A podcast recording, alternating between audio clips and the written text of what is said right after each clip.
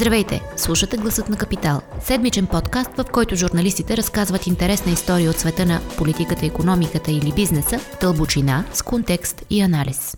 Здравейте! Вие сте с Гласът на Капитал, а аз съм Зорница Стоилова. Тази седмица говорим за това какво спечелихме или изгубихме по време на трите седмици извънредно положение. Още с обявяването на първите ограничителни мерки на 13 март беше ясно, че социалната изолация няма да реши проблема с епидемията, но ще ни спечели време за подготовка. Тази седмица журналистките Деси Николова и Ани Коджаева-Нова направиха преглед на напредъка ни по отношение на здравната система, на тестването на хората и по отношение на проследяването на контактните лица. И са от другата страна на линията, за да ни разкажат за това. Първия и по-общ въпрос е дали, макар и данните, с които разполагаме за за хората, които са заразени да са оскъдни. Има ли яснота дали успяхме да забавим разпространението на заразата? Видно от официалната статистика, ние сме успели да забавим разпространението на заразата три седмици по-късно и от тази гледна точка мерките за изолация са навременни. До каква mm-hmm. степен ние сме успели да вървим ни гради напред пред вируса, все още а, не е видно от официалната статистика, не за друго, а защото а, двата щаба а, не я разпространяват равномерно и редовно. А, mm-hmm. Така че можем да говорим а, откъслечно. Например, болниците. А, миналата седмица беше издадена заповед от здравния министр, кои а, лечебни заведения ще могат да лекуват коронавирус. Тук ние а, избрахме а, един подход, а, то е във всяка болница с възможности да могат да се лекуват леко и тежко болни пациенти, а не да отделим отделни болници за, само за лечение на COVID. А, Това само по себе в... си правилно да. или правилен ход ли? Зависи от а, гледната точка. А, при нас а, COVID ни изненада. Всъщност, а, въпреки първоначалната подготовка, ако си спомняте, първи, първия случай попадна в Пирогов и то по съвсем различен повод. Те бяха мъж и жена, които починаха. Съпругът беше попаднал в вътрешно отделение там за лечение на абсолютно други проблеми. Съпругата му пристигна на свиждане, при ушаи, имаше показания за COVID, тестваха и двама. И всъщност ние без да искаме превърнахме най-голямата си спешна болница и уникална в България с уникални отделения в болница за лечение на COVID. Въпреки огромната подготовка на ВМА, междувременно приемането, изолирането на пациенти, суспектни за COVID и така нататък. След това при нас настъпи един малък хаос, който, който го видяхме, COVID попадна в Светана, без изобщо да има подготовка, в Петъградска, зарази се и медицински персонал, в частна клиника като София Мед, която беше затворена, освен всичко останало, най-дълго възможно от всички болници и това бяха 6 дни. Заповедта на министъра в кои клиники ще се лекуват тежко и леко болни пациенти дойде едва миналата седмица. Тя беше на, на доброволен принцип кои болници ще се съгласят да лекуват такива пациенти, кои имат възможности, респиратори, реаниматори, анестезиолози, инфекционисти. А разреши ли се драмата с защитните облекла?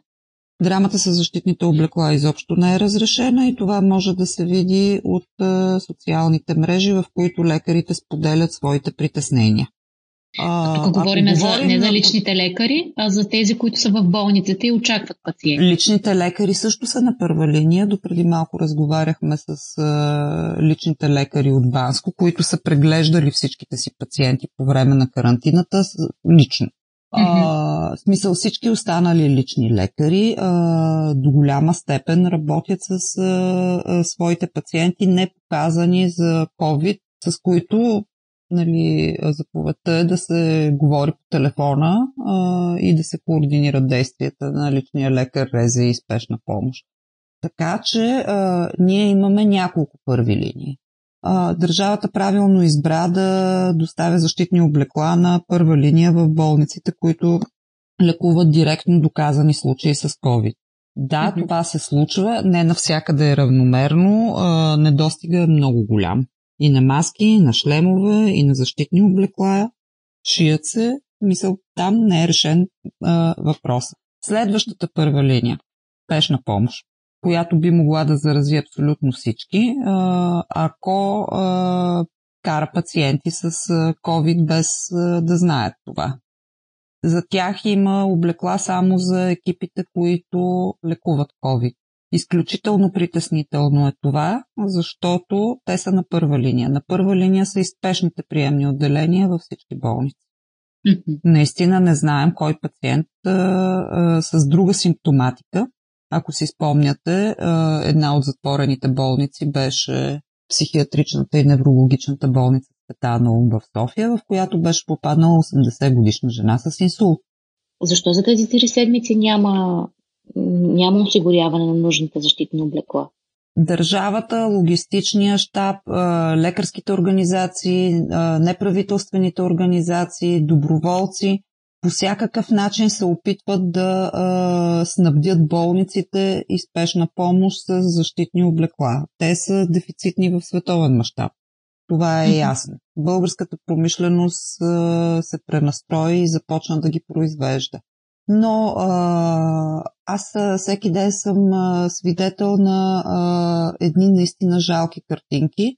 Снимката на деня вчерашния ден за мен беше а, Центъра за спешна медицинска помощ Кърджали, които изключително много благодаряха на доброволците от За доброто, защото са получили 10 члема, бяха се снимали с тях това е невероятно, но просто не трябва да а, оставяме а, лекарите си да а, зависят от а, дарения, да зависят mm-hmm. от благосклонността на а, пациентите, на дарителите, а, на собствените си организации.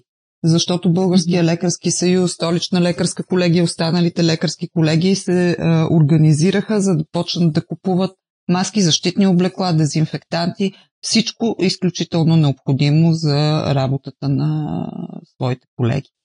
А има ли поне информация от страна на кризисния щаб или Министерство на здравеопазването, колко щаб, ветици не. са оборудвани с? Не, не. Тази организация, тази информация е една от най-дефицитните. Доколкото си спомням, миналата седмица ние сме задали въпроси към логистичния щаб, който се завежда от началника на гражданска защита, който разпределя маски, облекла, защитни средства. Нямаме информация точна. Министерство на здравеопазването също не подава точна информация къде какво се случва.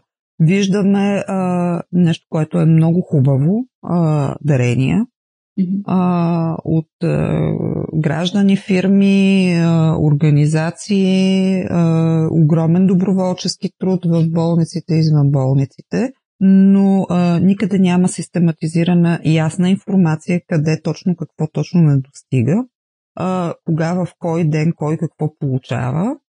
А, а лекарите в своите а, групи в социалните мрежи са а, изключително притеснени.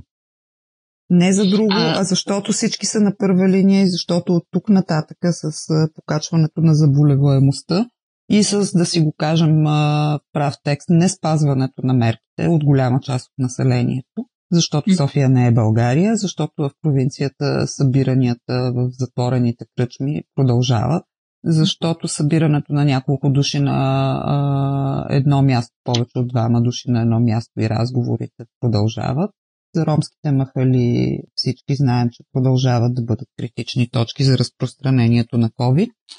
Така че е, силно се надявам тези мерки наистина да дадат резултатно. С е, покачването на кривата, всеки един от лекарите е, е потенциално застрашен да излезе извън строя. Най-малко в карантина, най-много е, да заболее. Имаме 20 заболели медици.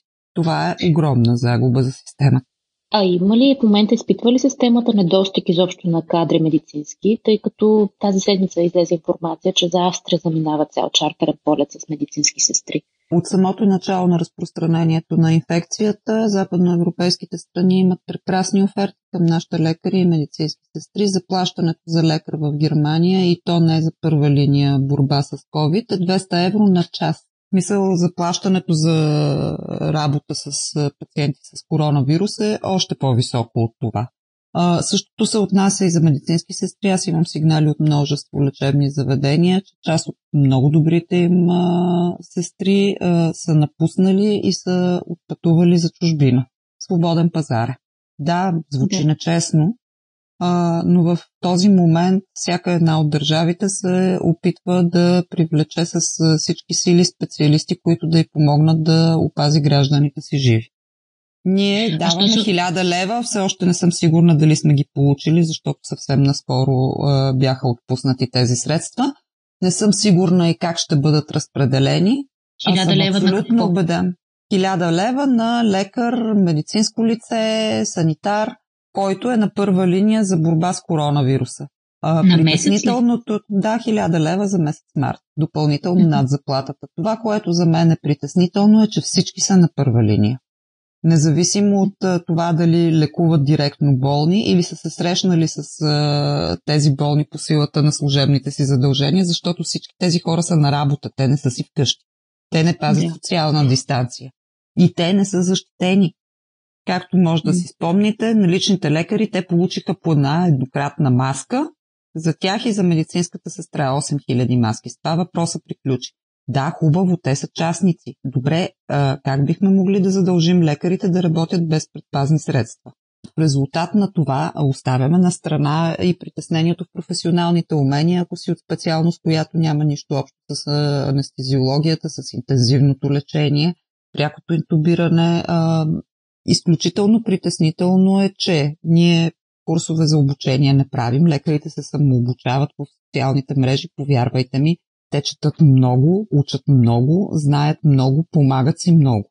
Това не е достатъчно. Ние не им плащаме достатъчно. Хиляда лева не знам как ви се струва за това, че а, няма да се връщате в къщи с месеци, защото задължението на пряко лекуващите коронавирус е да останат 14 дни след последния изписан болен в отделенията. 14 дни след ти казваш, че няма, болен. няма организирано от властта, от правителството, от Министерството на здравеопазването обучение за лекари, които ще се занимават с това заболяване. Мисъл, с това заболяване в момента се е, занимават обучени лекари. Да. Нека не, не, не мислим обратно. Това са реаниматори, това са инфекционисти, това са пулмолози, а, това са анестезиолози. Но ако мислим, че това ще бъде по-масова инфекция, ние би трябвало да направим нещо за обучението и на всички останали лекари от втора, трета линия, които още не са се включили. А какво се случва с набавянето на нужната техника, тъй наречените вентилатори за обдишване? С набавянето на нужната техника също не е а, прозрачно ясно какво се случва. Най-прозрачно а, ясно е какво се е случило в Пирогов. Там има 22 нови респиратора. Но Пирогов е едно от светлите изключения, в които ние знаем, че а, има кой да застане зад а, тази апаратура. Неправителствени организации, бизнесмени, всички купуват и подаряват респиратори на различни болници, които имат, които нямат с а, техниката, а, с нейното описание, технически характеристики, наличност и всичко останало, би трябвало да се занимава здравното министерство, логистичния щаб, кризисния щаб. Надявам се те да са си свършили добре работата. Правителството оговори една сделка с Китай за 50 нови апарата, чакат се и те. Техните характеристики не са ясни, не, не е ясен и производителя, не е ясно доколко са ефективни, чакаме ги. Вероятно те са консултирани с лекари-специалисти, но точната бройка на дарените и на купените апарати, какво представляват, вършат ли работа, изобщо не са публично известни. Да. А добре, накрая да завършим твоя извод. Три седмици по-късно здравът, здравната система една идея по-добре ли е подготвена за Здравната да система е много идеи по-добре подготвена. А, да, има защитни облекла за работещите на първа линия, доколко знам, има апаратура, има организация кои болници как ще приемат, а, но имаме една а, много голяма дупка в тестването, приемането на пациенти, наблюдението и така нататък. Според протокола, който е за лечение на COVID, той не е измислен в България. Той е всеобщ протокол в останалите европейски държави. Пациентите, които са с леки симптоми, се лекуват у дома Притеснителното при нас с лекуването от дома е, че междувременно пациента не е тестван. Ако в Германия и в останалите западноевропейски държави пациентите с подозрение за коронавирусна инфекция се лекуват у дома, изписват им лекарства, носят им храна и всичко останало, карантинират ги и ги наблюдават. При нас се изписват лекарства, пристига лекар, който а, преглежда пациента, разбира се, Стефан Дросън, той е успешна помощ, но не го изследва. И по този начин, всъщност, а, пациента, ако е карантиниран след 14-я ден, би могъл съвсем спокойно да излезе и не е диагностициран, би могъл да излезе, да си пръска заразата спокойно, ако е безсимптомен и да отиде да се изследва сам в частна лаборатория. Чисто и просто, защото заради неговите леки симптоми той не е бил изследван по никакъв начин. Ако той се почувства зле, вече възможността е да го закарат в болница, където да го изследва. И а да защо... го приемат или да го върнат в къщи. Има ли някакво обяснение защо поне карантинираните, които показват които имат леки симптоми, симптоми да. не се изследват, след като така или иначе отива лекар да ги, да ги прегледа в къщи? Спешна помощ, която отива по разпореждане на регионалната здравна инспекция, по разпореждане на личния лекар – не разполага с каквито и да било тестове. Тя разполага е. с линейка и възможността да този човек да бъде закаран, ако се чувства много зле. Има температура над 38, а, намира се бронхопневмония, той наистина се чувства зле. Тогава той бива закаран в болница, изследван и прият, по-скоро прият за лечение. Но само ако е много зле. Тоест при нас а, има дупката в а, тестването у дома на показани пациенти с а, симптоми. Което Защо? там нататък според мен би се отразило а, доста зле на лечението им в следваща фаза. Тоест, ако пациентът е с коронавирусна инфекция, а, инфекцията се развива сравнително бързо, какъвто е случая с COVID-19, би било прекрасно да се знае от самото начало какво лекуват лекарите, за да има възможност терапията да е по-ефективна в самото начало. Доколкото мисля, това въжи за всяко едно заболяване. Ранното му откриване и ранната защо? терапия са по... Да. Защо не се тества масово в България? След като първоначалното, обяснение, първоначалното обяснение беше, че ние нямаме достатъчно тестове. Ако си спомняте, България започна битката с коронавируса с 2400 теста, ако ме налъжа паметта. Бавно. Които още не са направени или са? Които са направени вече. След това пристигнаха дарения, болниците започнаха да купуват, Министерството започна да купува, но а, каква е сметката? А, защо са направени толкова много, толкова малко или каквито и да било тестове? Не е публична информация. Ние не казваме а, всеки ден, днес направихме 300 теста, днес направихме 150. Отначало кризисния щаб ги оповестяваше, но, но всъщност сметка а, изчистена няма, защото а, едните тестове пристигаха късно вечерта, пък се доработваха късно вечерта, пък на другия ден. Освен това се тестваха а, няколко пациента за отрицателна проба по няколко пъти от а, излекуваните вече около 20 души. Така че държавата е направила 7000 теста. По 1200 и нещо, ме налъжа мисълта на милион население, което ни нарежда на едно от челните места в Европа. От друга страна обаче показателен факт е, че само за две седмици частните лаборатории направиха 3000 теста със сравнение с 7200 направени от държавата, направиха половината за съвсем кратък период от време. Големия недостатък а, на България е това, че си затваря очите и ушите за масовото тестване.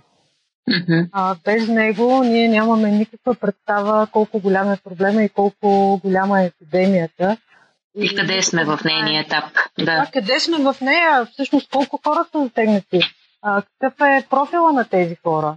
Ние не знаем на локално ниво дали световните изводи са верни. Това, че по-младите хора го карат а, по-леко, а възрастните са по-застъпени. Ние нямаме тази локална информация, за да я твърдим, защото а, има различни особености във всяка държава. Примерно в, в Южна Корея бяха засегнати не толкова възрастни хора, ами една много особена група от млади жени между 20 и 30 И това е защото случаите бяха концентрирани в една християнска секта, която е посещавана основно от по-млади жени.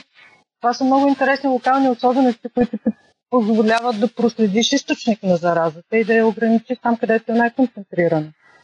Да не говорим, че това, че а, нали, не е ясно в какъв етап на епидемията сме, пречи на бизнеса да си планира кога ще може да започне работа отново и кога ще може да се върне към нормалния економически ритъм. Абсолютно, да, абсолютно. Значи в момента това, което е ясно, е, че приблизително един на всеки 10 или на всеки 8 тествани дава положителен резултат.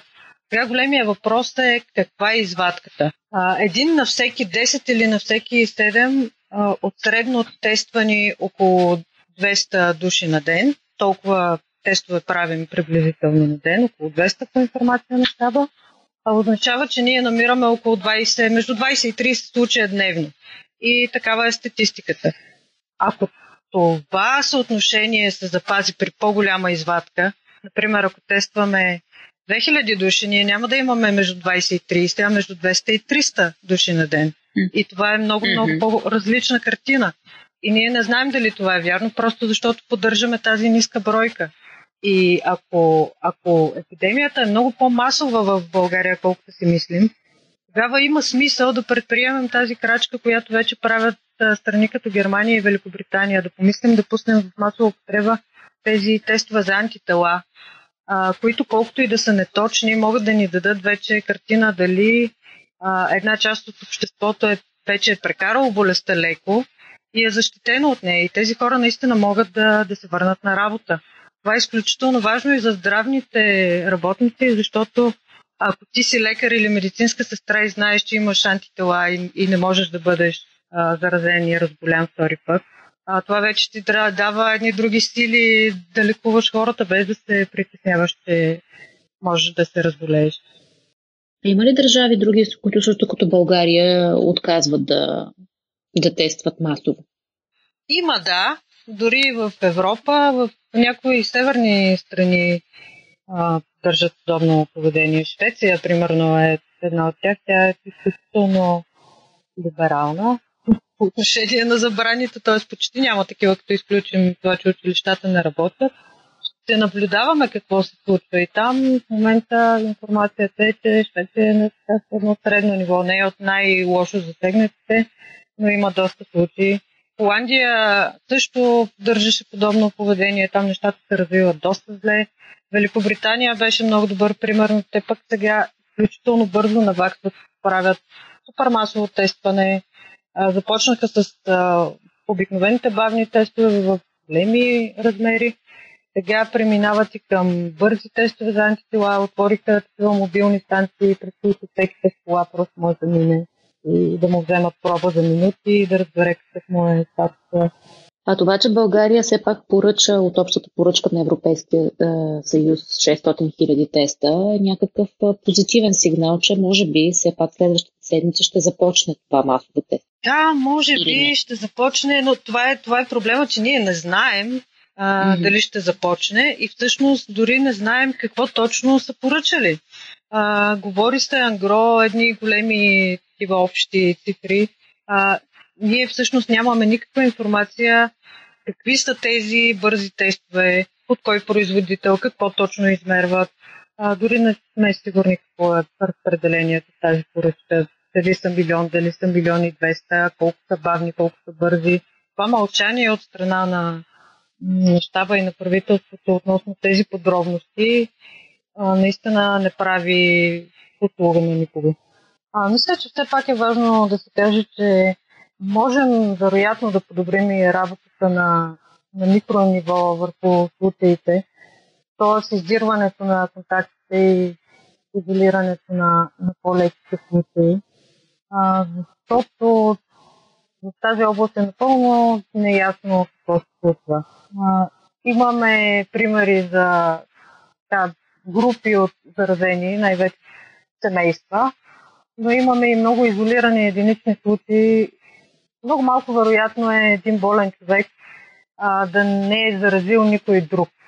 Защото COVID е сравнително така, доста заразна болест и освен ако не е хваната наистина в много-много ранен етап. Болните все пак заразяват дори ако става дума само за членове на семейството. И тези единични случаи без свързани към тях други а, болни са малко притеснителни. И другата слабост, може би върху която може да се помисли, е изолирането на леките случаи от дома. Този въпрос много се дискутира и в други държави, защото тези леки десенционни случаи, те са заразни все пак. А, и това е причината да има такива семейни клъстери. Това може да се избегне. Има примери от основно от азиатските държави, в които по-леките случаи също се настаняват в болници, но да речем може и да не са болници, санаториуми да речем, или, или дори хотели. В момента в щатите преобразуват хотели за тази цел. А, просто тези хора да не са вътре в семействата си да, да заразяват други. И mm-hmm. това е малко спорно, защото е много трудно да накараш човек дали да си, на, да си излезе от семейството и комфорта и да отида за 2-3 седмици а, на друго място. Но така или иначе този въпрос е отворен за дискусия и за щастие... Ще ми се наложи да, не, да го... Не сме в толкова сериозна ситуация с толкова много болни, за да, за да бъде а, горещ въпрос, но може би е добре да, да има едно на ум да. по тази точка. Добре, Ани, много ти благодаря за, за този разговор, за това включване. А, и може би след, след три седмици пак ще правим преглед. Дано след три седмици да бъде един изключително позитивен и готен преглед, как все пак като по чудо сме успели да се справим с ситуацията. Ако този епизод ви хареса и искате да слушате новите епизоди веднага, щом излязат, абонирайте се за гласът на Капитал в Apple Podcasts, Google Podcasts или Spotify – Обратна връзка за гласът на Капитал можете да ни изпращате на подкаст at или в познатите ви профили на Капитал в Facebook и Twitter. Музиката, която чувате в този подкаст е написана от композитора Петър Дундаков специално за Капитал. Аз съм Зорница Стоилова, а епизодът монтира Тихомир Колев.